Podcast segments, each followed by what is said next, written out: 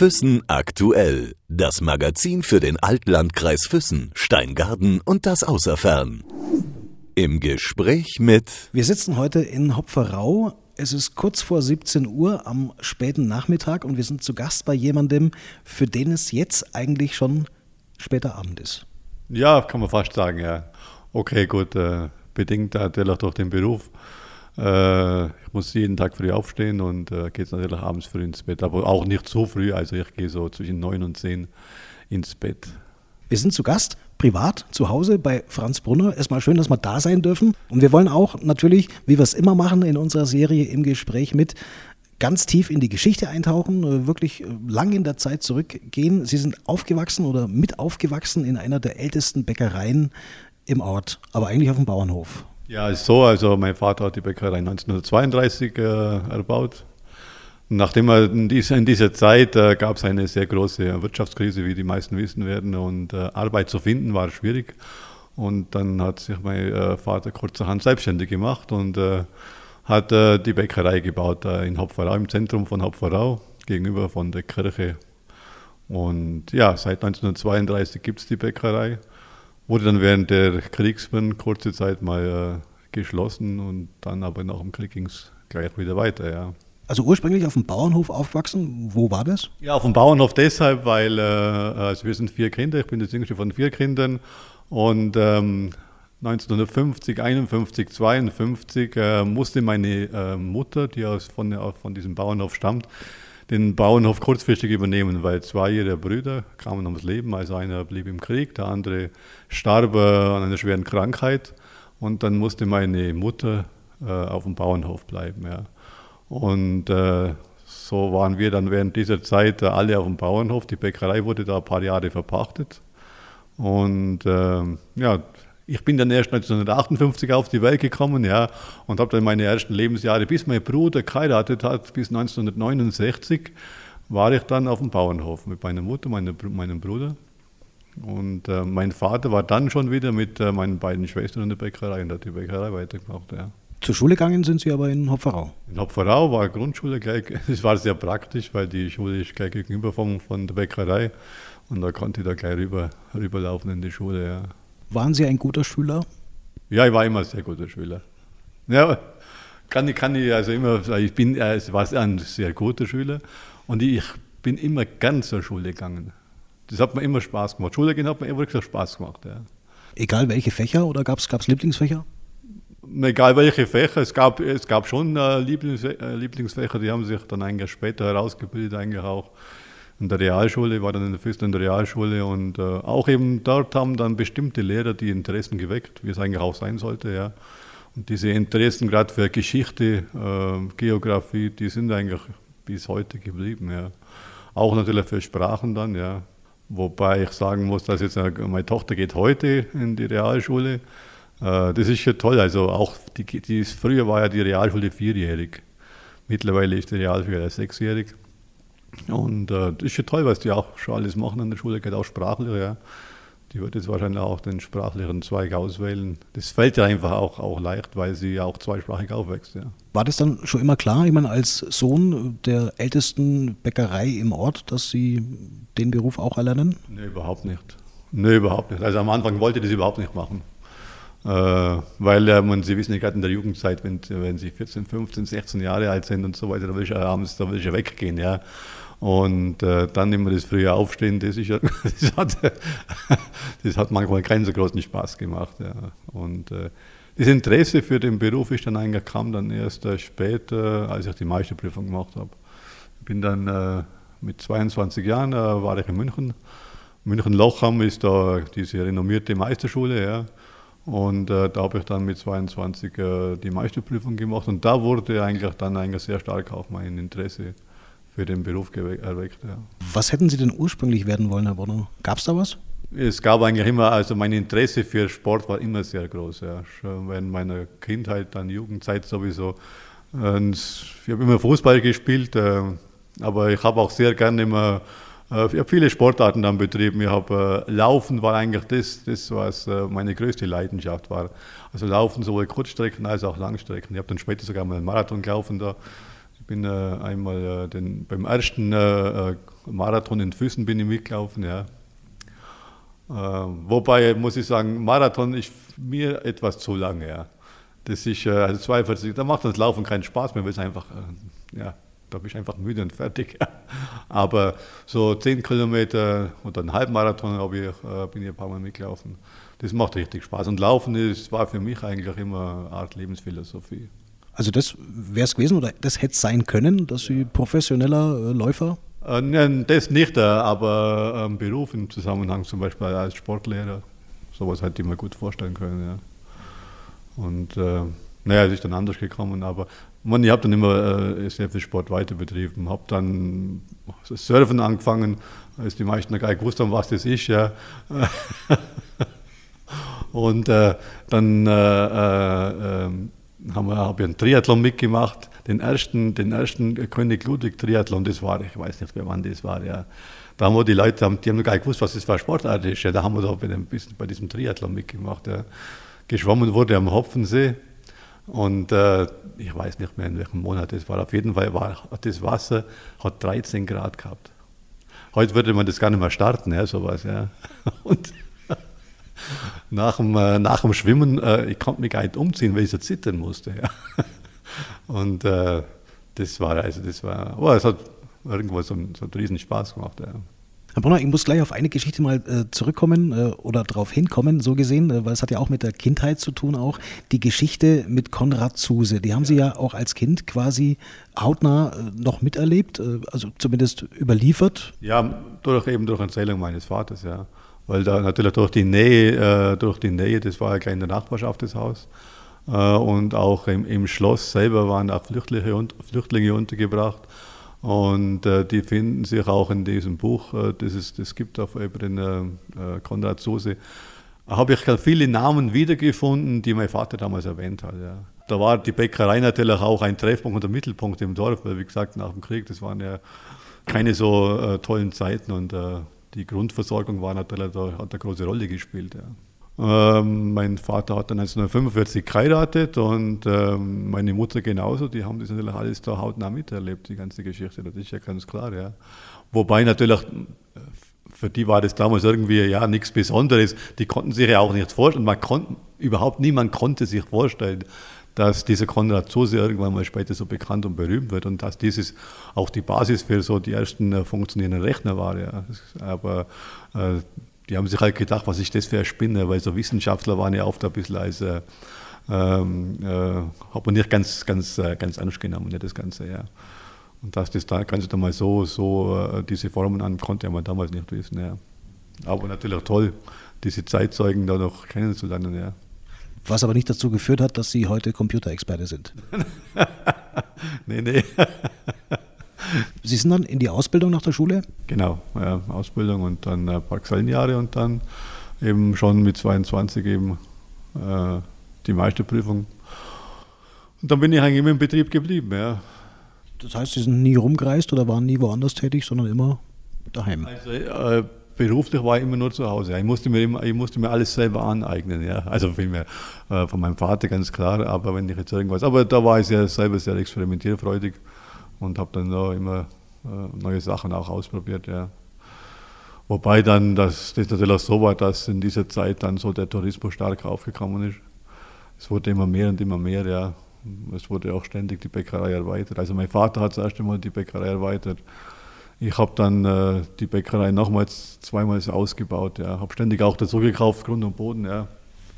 Und äh, um die Bäckerei eben zu erweitern, ja.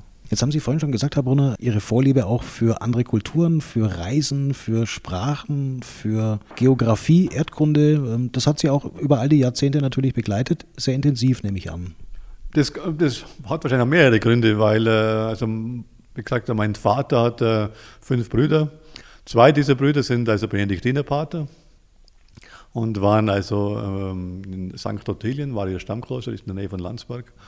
Und die waren also dann äh, nach ihrer Ausbildung und nach ihrer Prämiz waren die dann ihr Leben lang beide ähm, in Tansania, da in der Mission. Und äh, wir hatten immer sehr regen Kontakt, die kamen ja regelmäßig auch nach Hause, so die kamen alle drei Jahre kamen die auf Heimaturlaub.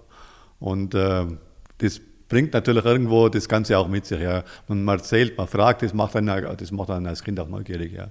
Wie ich es dort, wie, wie ich das Leben dort.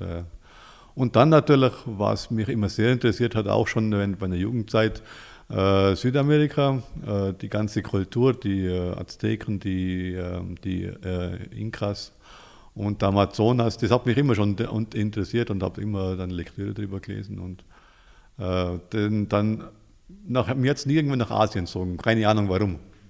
Auch die lachen immer, diese Asiaten. Ne?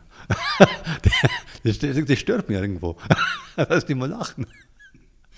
Weil ich denke mal, wenn jemand, äh, wenn jemand äh, ich bin jemand, wenn ich nicht gut drauf bin oder wenn ich ärgerlich bin, das sieht man mir sofort an, dann lache ich nicht mehr. Und die Asiaten, die lachen immer, da weiß man nicht, was die denken. Ja.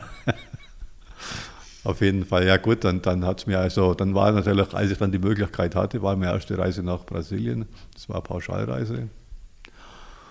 Und dann natürlich haben wir uns für das Land begeistert und dann habe ich das, gleich die Sprache, die Sprache gelernt.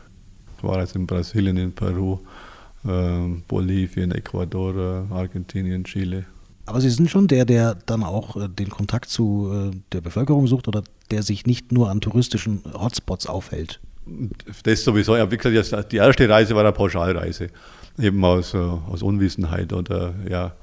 Aber dann, wie gesagt, da habe ich die Sprache gelernt und dann, ich habe einen Flug gebucht und diese ganzen Reisen dann diese ganzen Reisen zum Beispiel in, äh, in, äh, in die Andenstaaten, äh, da gibt es Führer, da musst du halt die Führer zerschließen, ja, und, und, dann kannst du deine Reise so planen, ja.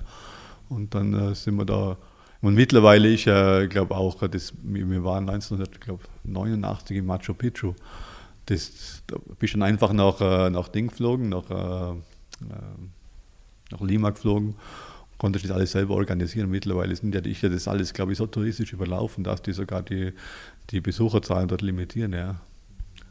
Und, äh, aber das alles dann immer auf eigene, auf eigene Faust, ist ja kein Problem normalerweise. Ja.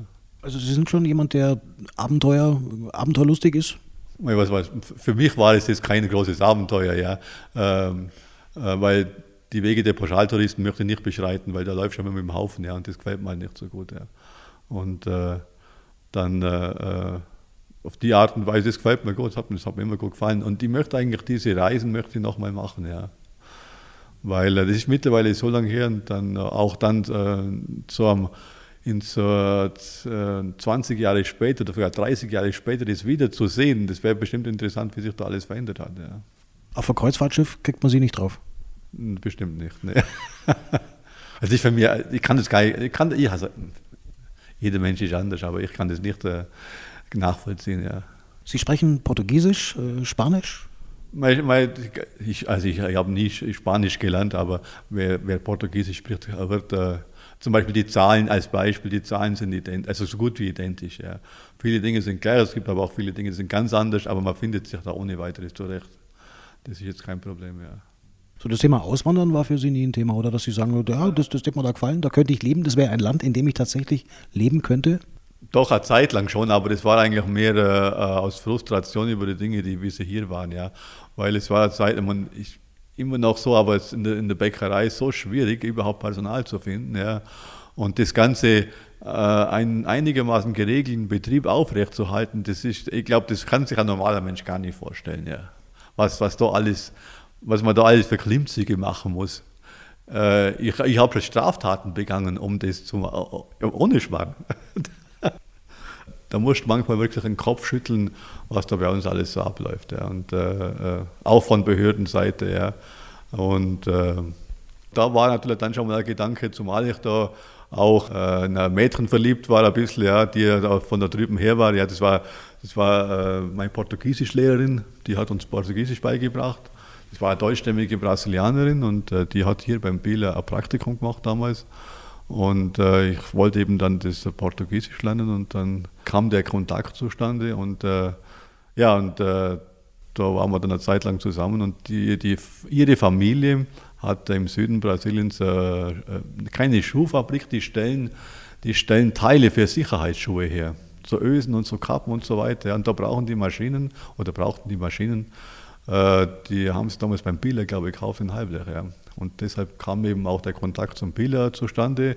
Die kam dann eben hier nach, äh, nach Deutschland, hat da bei der Firma Bieler Praktikum gemacht. Und äh, damals war der schon ein Gedanke, auch äh, da, da mal rüber zu gehen ja, und da mal zu schauen. Aber das ist äh, dann äh, ging es auch in der Bäckerei wieder besser und dann wurde der Gedanke verworfen. Ja. Außerdem, ich meine, ich kenne, ich kenne viele, die äh, jetzt ausgewandert sind, in Anführungszeichen, ja, aber die meisten sind kläglich gescheitert, ja.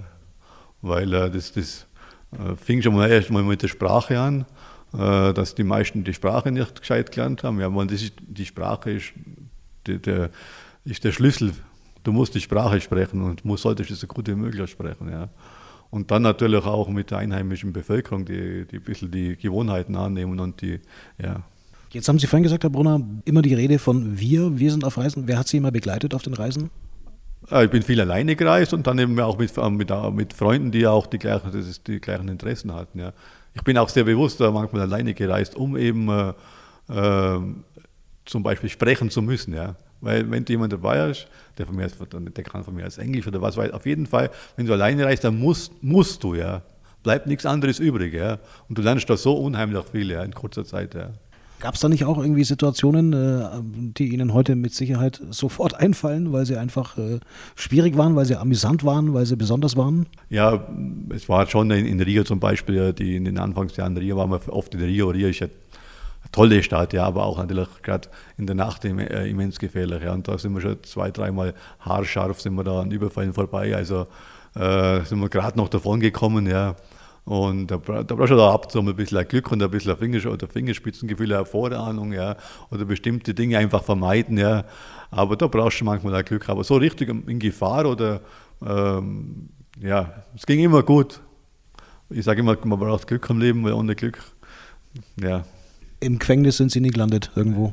Nee, nein. nee, also wir haben schon immer, also ich habe schon immer versucht, äh, ich bin ja normal ein sehr vernünftiger Mensch auch, ja, und äh, habe eben dann schon gewisse Risiken, äh, muss halt einfach, einfach vermeiden, ja. Und das sollte ich bestimmte Dinge nicht tun. Und das gepaart mit ein bisschen Glück, dann kommst du eigentlich ganz gut durchs Leben, ja. Jetzt sind Sie ja den Rhythmus gewohnt, den ein Bäcker hat. Das heißt, Sie, Sie, Sie stehen morgens um eins oder wann? So, ähm, so um zwei, eins, zwei, also je nachdem, weil manchmal, wenn weniger los ist, um drei, ja, stehe ich auf, ja. Wie ist es dann im Urlaub? Urlaub. Also ich, ich, ich möchte bald sagen, ich habe Schlafen abgewohnt, aber ich brauche nicht viel Schlaf. Ja. Äh, ich schlafe, wenn ich fünf, sechs Stunden äh, am Tag schlafe, das genügt. Wichtig ist gut zu schlafen, ja. Und äh, dann geht es eigentlich ohne weiteres, ja.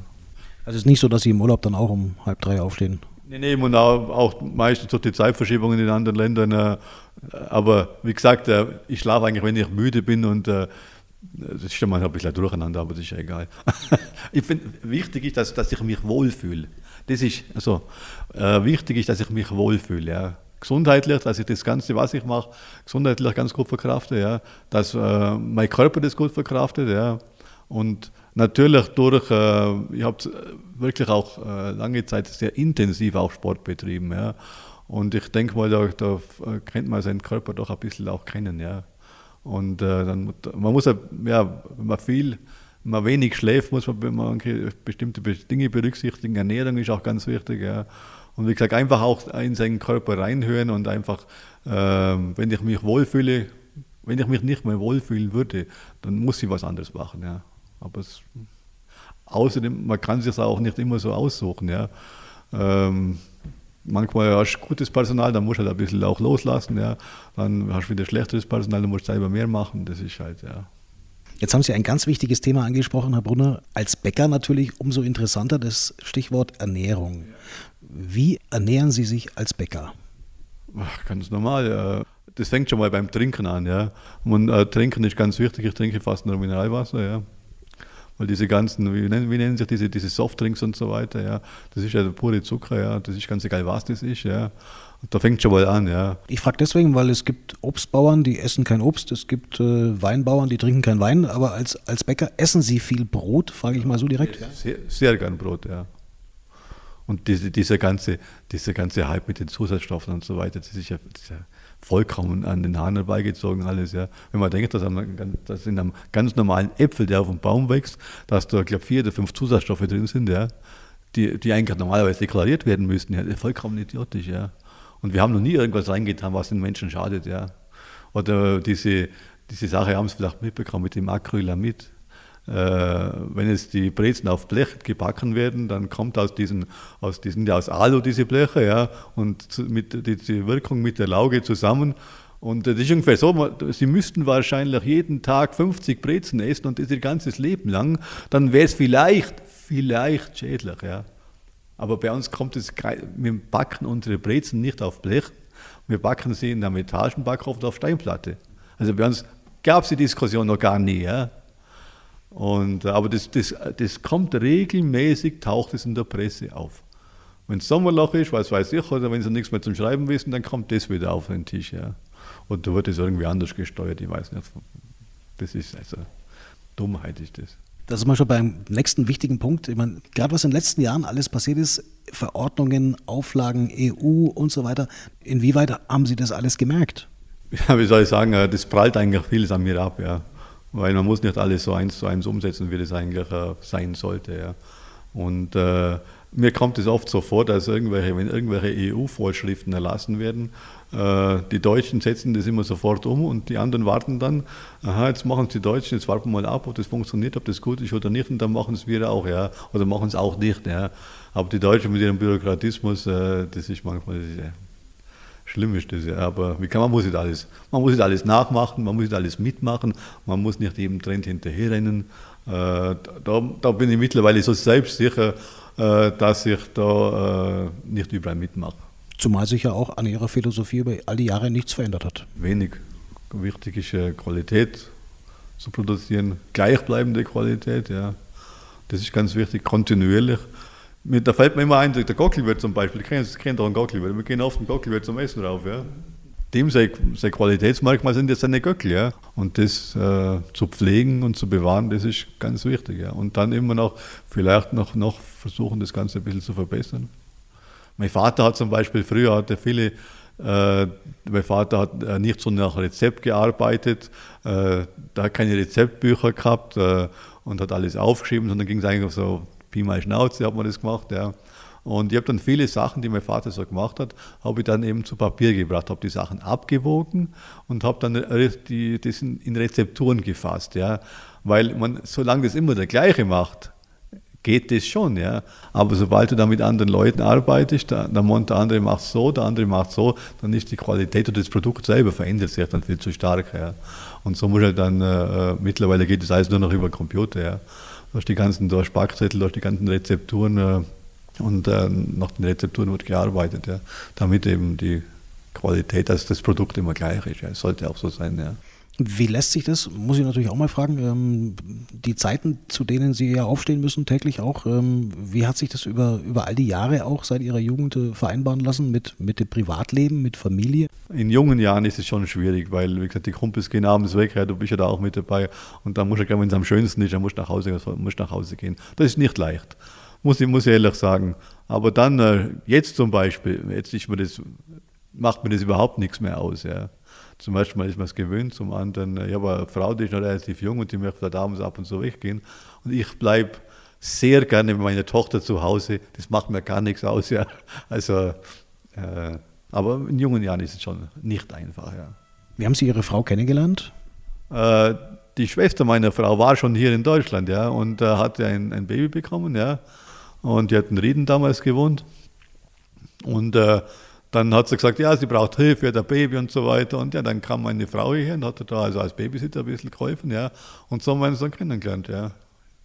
Und äh, sie ging dann natürlich auch gern mit mir weg, aus dem Grund, weil sie konnte überhaupt kein Deutsch und ich konnte gut Portugiesisch, ja. Und das war für sie am Anfang natürlich schon eine große Erleichterung, ja, dass man hier mit jemand reden konnte, ja. Und äh, ja, und so haben wir dann, dann, dann ging sie wieder zurück nach Brasilien, kam dann ein Jahr später wieder und dann sind wir erst ein Jahr später sind wir sagen, da näher gekommen, ja. Und äh, ja, dann wurde sie schwanger, ja, und dann kam Isabelle auf die Welt 2007. Wie muss man sich das, das, das, das Leben vorstellen im Hause Brunner? Ist ein, ein deutsch-brasilianisches Leben? Ja, klar. Ähm, meine Tochter spricht mit meiner Frau meistens Portugiesisch, ja. Mit mir spricht sie Deutsch. Also ich spreche auch, äh, also Umgangssprache hier im Haus ist fast immer Portugiesisch, ja. ja. Also die Haussprache ist äh, Portugiesisch. Ja. Das wäre für meine Frau ist natürlich schlecht, ja, oder war es gerade am Anfang schlecht, weil äh, du lernst natürlich, du lernst natürlich dann schlecht Deutsch, ja. Aber äh, in, im, im tagtäglichen Leben, da kannst du, du kannst schon sagen, jetzt reden wir, jetzt reden wir Deutsch. Das funktioniert nicht. Ja. Du redest so, wie du dich besser verständigen kannst. Ja. Und, ja, und heute mittlerweile spricht es auch ganz gut Deutsch, aber das hat natürlich schon gedauert. Ja. Zumal Sie sich ja auch auf Portugiesisch kennengelernt haben. Ja, sicher, sowieso, klar. Für mich ist das, ja, wie gesagt, also, ich, in, ich, also mir kommt es so vor, äh, dass, äh, dass ich auch dann, mir sind viele Sachen in Englisch dann wieder eingefallen, die ich in der Schule gelernt habe. Ja. Da wird das Sprachzentrum irgendwie wieder aktiviert oder motiviert und dann Mm, dann äh, fällt dir vieles wieder ein, was du vielleicht schon vergessen hattest. Ja. Das ist ganz interessant. Ja. Und meine Tochter jetzt ist eher an der Schule, also die, die hat also mit Englisch keine Schwierigkeiten. Ja. Mit dem kleinen, geringen Aufwand, den sie betreibt, ja, hat sie also wirklich gute Noten. Ja. Und äh, wie gesagt, die wird jetzt auch äh, dann äh, wahrscheinlich auch Französisch als, noch als Fremdsprache dazu nehmen. Ja. Und mit zwei, Fremdspr mit zwei Muttersprachen aufzuwachsen, ist ja ein Riesenvorteil. Ja. Eine tolle, tolle Sache. Ja. Was steht dann öfters auf dem Tisch im Hause Brunner? Gibt es dann auch brasilianisches Essen oft? Es gibt diese, diese das Nationalessen in Brasilien ist Feijoada. Feijoada, das sind schwarze Bohnen. Da gibt es bei uns mittlerweile auch zu kaufen, ja. Schwarze Bohnen und die werden dann äh, am Tag vorher schon, werden die eingeweicht und dann kommen da viele verschiedene Zutaten dazu. Also in die richtige Originalfeijoada kommen so Schweinsviersler und äh, Schwänzler und so Zeug kommt da alles mit rein, ja. Wird dann da mitgekocht, das gibt dem, guten, das gibt dem Ganzen einen guten Geschmack, ja. Und äh, das ist so das, früher war das das arme Leute essen in Brasilien, weil äh, äh diese Bohnen sind sehr proteinhaltig und äh, diese Bohnen waren früher auch, die hast du fast viel umsonst bekommen in Brasilien. Mittlerweile sind sie auch nicht mehr so billig. Und das steht eigentlich da bei fast allen oder bis heute sogar noch bei vielen Familien fast immer auf dem, auf dem Herd. Ja. Muss nur aufge es schmeckt aufgewärmt fast besser wie frisch. Ja. Dazu äh, kommt dann Farofa, das ist der Maniokmehl, ist das. Kann man auf ganz verschiedene Arten und Weisen zubereiten. Und also ich liebe das, diese Feijoada. Eine gute Feijoada, also schmeckt Weltklasse. Schmeckt wirklich, also schmeckt mir super gut, meine Tochter genauso, ja. Wir essen das sehr, sehr gerne, ja. Und äh, ja, und äh, Fisch macht sie heute, hat so einen Fisch gemacht mittags, ja. Aber diese Feijoada ist schon ein, ein, sehr verbreitetes, also bis heute ein sehr verbreitetes Essen, das also, aber mittlerweile salonfähig ist, dieses Essen. Ja, es gibt sogar Restaurants, die nur Feijoada verkaufen und äh, äh nicht mehr nur arme Leute essen, sondern auch ja, essen. Also die Brasilianer lieben ja auch ihre Feijoada. Ja. Jetzt haben wir ja erst äh, Fußball-Weltmeisterschaft gehabt. Das ist ja auch ein lustiges Thema im Hause Brunne. Äh, wie muss man sich das vorstellen? Oder besser noch, vor vier Jahren hatten wir ja das Halbfinale Deutschland gegen Brasilien. Da waren ein paar Freundinnen von meiner Frau waren hier und das, die waren, ähm, also ich bin, äh, ich habe das Spiel nicht an, ich konnte es nicht anschauen, ich, bin früh ins Bett gegangen. Ja. Und ich habe dann später mit meiner Frau mich unterhalten, das kann Skype beschreiben. Das kann man in Worten, kann man, das kann man nicht in Worten, Worte fassen. Die haben gedacht, das war irgendwie eine höhere Gewalt, was da passiert ist. Ja, die konnten das nicht fassen, ja, was da passiert ist, was da abgelaufen ist. Die waren wie paralysiert. Ja. Und äh, ja, diese, diese, diese Menschen dort, die lieben ihren Fußball und ihre, ihre, ihre äh, Pelés und Neymars und wie sie alle heißen, ja, die sind dort wie Götter und werden da wirklich angebetet. Ja. Und äh, das war ein Ding, das, aber ich meine, die Brasilianer hatten eigentlich schon vor der Weltmeisterschaft verloren, weil alles andere als der Weltmeistertitel war eine Niederlage. Ja? Und dann natürlich noch auf diese Art und Weise gegen Deutschland. Sind Sie ein Hopferauer Brasilianer oder ein brasilianischer Hopferauer? das kann ich jetzt sogar beantworten, ja.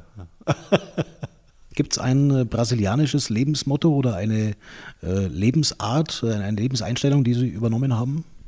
Nein, glaube ich nicht, ja. Da bin ich zu deutsch, ja. Vielleicht so diese stückelweit diese südländische Mentalität oder auch die, die Leichtigkeit? Äh, was, ähm, was, was ich übernommen habe oder was mich äh, immer gestört hat, meine Familie zum Beispiel. Ich habe eine typisch deutsche Familie, vier Kinder. Nachkriegszeit, da war die Zeit nicht immer ganz einfach. Und es gab zum Beispiel etwas, was mich immer gestört hat, ja.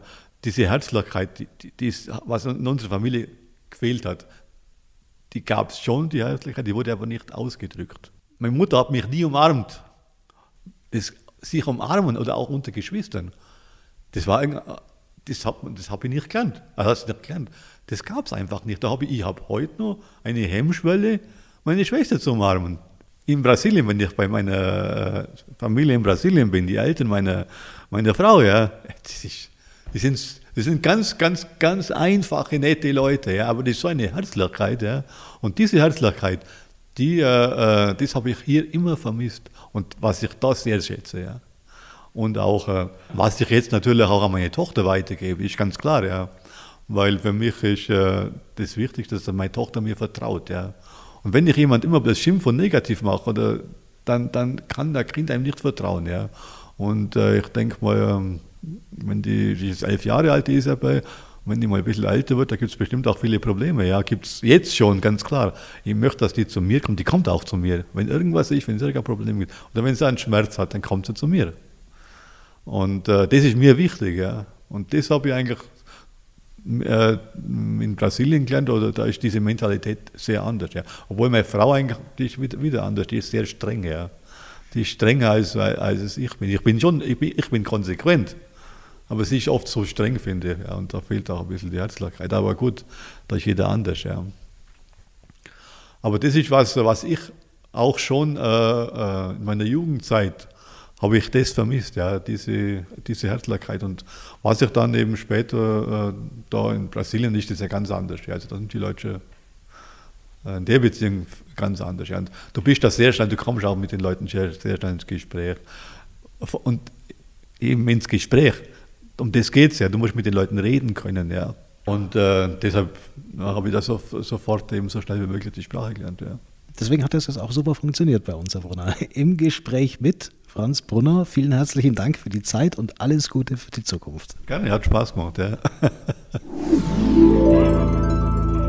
Füssen aktuell. Das Magazin für den Altlandkreis Füssen, Steingaden und das Außerfern.